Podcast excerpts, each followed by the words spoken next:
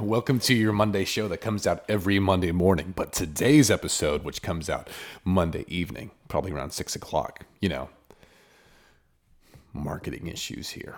I'm just kidding. I'm not really a marketing issue. Um, I had a decision to make. Um, I didn't have an episode ready. And Sunday night, I could either um, watch a movie with my family um, and go to bed at a decent hour, or I could skip the movie with my kids um, and go to bed late, or watch the movie and go to bed late, super late. But we've been really busy getting a lot of things done here at the house, um, getting things prepared, and uh, for our move. Um, and it was much needed time with the family. And then, um, uh, yeah, so that's where you had a late episode today, but you're still getting one. You're welcome. Uh, um, I'm actually not done developing all these thoughts, but um, in our uh, small group, we've been going through Second Corinthians, um, and coming up is Second Corinthians eight and nine, and I've been working through uh, these uh, chapters, uh, which are very special, very important in regards to giving. And so I just have some initial off the top thoughts on these two chapters, which is all the same ongoing thought. Um, but uh, Second Corinthians, Second Corinthians chapter eight says this. Moreover, brethren, we do you to wit of the grace of God bestowed on the churches of Macedonia. He's like, hey, I want you to know what the grace of God that's been bestowed on the churches of Macedonia. How that in a great trial of affliction, they're they're they're going through um, suffering, they're going through affliction right now it talks about the abundance of their joy, that in this trial of affliction, God has blessed them, has graced them with an abundance of joy. And their deep poverty abounded unto the riches of their liberality. This, this is incredible. He's saying, you know, they're under great persecution, you know, they, they're under great affliction, they are in poverty. But in great affliction, they are having much joy and in their poverty, they are giving abundantly. They're, they're wanting to take care of the needs um, of, of other believers and, and, and of, of people around them. They understand what it's like to be afflicted. They understand what it's like to be in poverty. And, and they're like, you know, we're sufficient in Christ. We're doing okay. We just want to give to those that are in need. And everyone's just blown away at this. And the even talks about in verse uh, verse 3 that it's beyond their power, but they're willing. It, they're, they're willing to give beyond what they're able to do.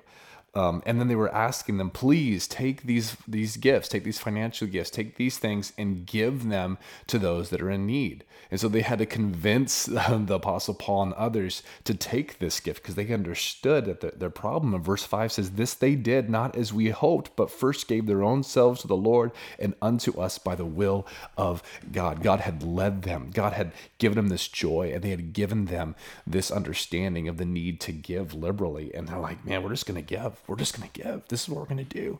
And they were like, this is not what we expected. You know, so it seems like they almost tried talking them out of it. But no, this seems to be the will of God. Like they've given themselves over to God. They feel sufficient completely in Him. And they don't, the little bit of money that they do have, they're willing to give it away. And this is just blowing me away. Keep in mind, my understanding with the church at Corinth that he's writing to is very well off financially, it would seem. And so he let Titus and others that went before him to Corinth, the church in, at Corinth, to to let them know, hey, be ready to give. Like uh, since for a year you guys have been really great at giving, but like be willing to give back to the churches at Macedonia. They've been giving to you and to others, and they don't even have anything. So he's letting them know to be prepared so that they have opportunity to give as well. And, and he gives all these these words uh, of wisdom and, and talks about e- equality in, in the body of the church. Like, hey, I'm not trying to make you poor. I'm just saying if you have abundance, give to the poor. And then if other people have abundance, they should give to you as well. And he talks about this e- equality and, and this, man, this incredible understanding of that there shouldn't be need within uh, within the body of Christ. There shouldn't be need with with um, between believers. They should be able to take care of one another's needs on a global scale, um, and that's just absolutely amazing uh, how he talks about that uh, that equality in regards to that.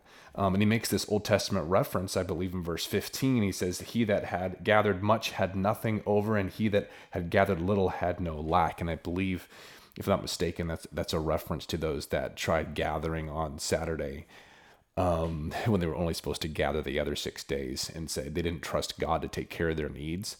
And like, no, we got to gather all seven days. And it's basically trying to, he's, he's basically saying, don't save more than, than you need. You, you, God will take care of you. You know, you take care of your family, take care of your needs, but don't act like you need that seventh day or basically don't put, don't put back more than what you actually need. Um, and then in, in chapter 9 he goes on talking about this and, and, and why how to give and, and the fruit uh, uh of giving. Um, it talks about in, in chapter 9 um, uh, verse uh, 6 but this i say he that he which soweth sparingly shall reap also sparingly and he that soweth bountifully shall reap also bountifully. Every man according as he hath purposed in his heart so let him give not grudgingly or of necessity for god loveth a cheerful giver and God is able to make all grace abound towards you, that ye always, having all sufficiency in all things, may abound to every good work. As it is written, He hath dispersed abroad, He hath given to the poor, His righteousness remaineth forever. Now He that ministereth seed to the sower, both minister bread for your food, and multiply your seed sown, and increase your fruits of your righteousness, being enriched in everything to all bountifulness, which causeth through us the thanksgiving to God. For the administration of this service not only supplieth the want of the saints, but is abundant also by many thanksgivings unto God, whilst by the experiment of the administration they glorify God for your professed subjection unto the gospel of Christ, and for your liberal distribution unto them and unto all men, and by the prayer for you, which long after you for the exceeding grace of God in you. Thanks be unto God for his unspeakable gift yeah. So there's just both these chapters are tied together. We cannot uh, undo that. Um, but just here, just a couple really quick thoughts uh, on this uh, Monday afternoon, Monday evening. Um, first of all, it's very clear through this that our ability to give, your ability to give, is because God has given to you. God has given to me. He's the one who has given us the ability to sow seed. He's the one who's given us the ability to invest um, into uh, the church into those that are in need, um, to the needs of others around the world. Um, but how are we to give? Here's just some quick thoughts that I got just um, you know just a little while ago reading through these chapters. Is this number one? Give as you have been given to, and out of your abundance. Number two, give understanding it as a gift, not a tax.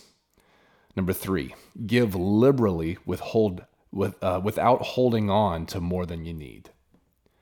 Number, uh, sorry, number three, give liberally without holding on to more than you need. Number four, give as you have decided in your heart to give.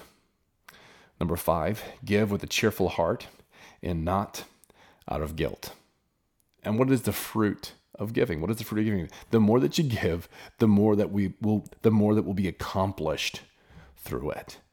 There is great joy in giving and helping those in need. And, and the less that you give, the less that will be accomplished through it uh, in the passage what's accomplished obviously the, the needs of the of, of the poor are taken care of but also this here's what happens through their giving god is glorified through thanksgiving and through their giving god's grace is dis- is demonstrated through them and that's why we should give. We should give to take care of the needs of others. We should uh, give because it brings glory to God. We should give out of our abundance as we see the need, as we purpose in our hearts, as God leads us to give. Um, whether we have abundance, whether we are poor, finding our sufficiency in Him and seeking Him to guide us into how we should give and how we should help those that are in need around the world, into our neighbors next door, into our local bodies, um, in the in the in the church at large um, that we may have all our needs taken care of, um, and that the gospel may go forward and multiply across uh, the face of the earth. Uh, thank you guys so much for tuning in on this late Monday episode that comes out every Monday morning. Psych. Um, and I hope you guys have a blessed day.